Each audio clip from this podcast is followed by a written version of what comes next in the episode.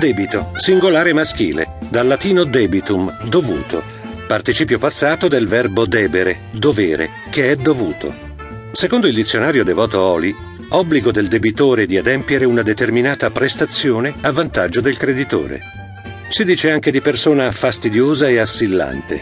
Smettila di seccarmi, sei proprio un debito.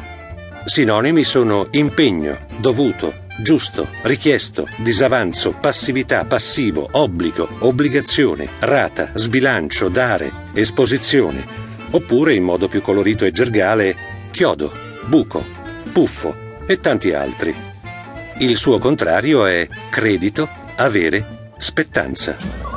In qualsiasi modo lo si chiami, ciò che conta sapere è che può trasformarsi in una tigre mangiatrice d'uomini, di quelle descritte da Salgari nei suoi romanzi, che divora la serenità, la salute, l'unità familiare e alla fine la tua stessa vita.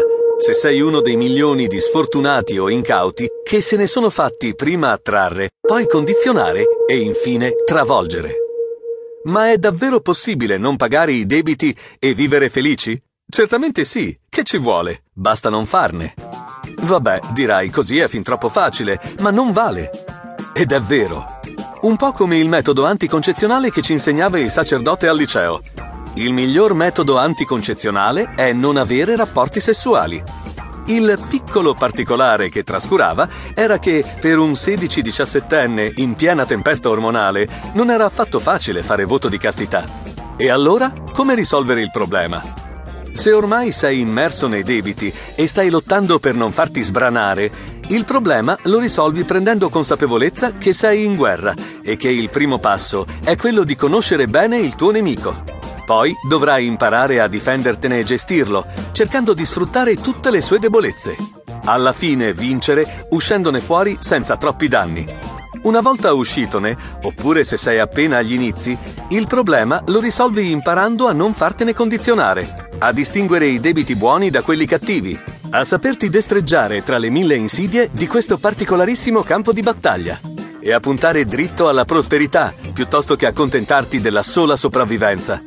In un caso come nell'altro, la cosa più importante è quella di essere ben determinati a iniziare una vita nuova, finalmente liberi dai debiti assolutamente convinti che sia possibile non solo non ricaderci, ma addirittura puntare alla serenità finanziaria.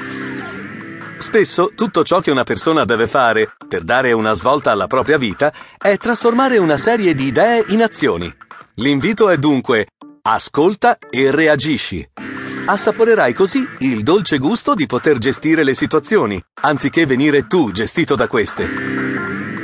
Per prima cosa, occorre far emergere il problema, troppo spesso occultato da una serie di censure sociali e di autocensure, perché queste situazioni si vivono spesso con vergogna e in solitaria disperazione.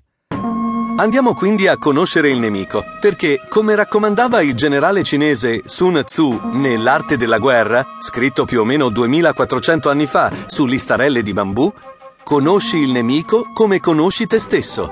Se farai così, anche in mezzo a cento battaglie, non ti troverai mai in pericolo. Debiti buoni e debiti cattivi. Iniziamo col dire che i debiti non sono tutti uguali. In ambito aziendale sono veramente poche le imprese che crescono senza fare debiti e vi sono appositi strumenti finanziari per misurare la redditività del capitale investito rispetto a quello introitato il ROI, Return on Investment, e il ROE, Return on Equity. Il primo misura il ritorno sul capitale investito, indipendentemente da come è stato finanziato, ed è il più importante indicatore della salute o della malattia di un'azienda. Il secondo misura invece il ritorno sul capitale effettivamente speso, e qui l'indice sarà tanto più alto quanto meno denaro proprio si è investito, e quindi quanto più ci si è indebitati. Ovviamente deve esserci il ritorno. Se le cose sono andate male, il discorso si capovolge. Anche a livello personale, se si hanno degli obiettivi di sviluppo e benessere finanziario, non è per niente facile raggiungerli senza debiti, ovviamente buoni.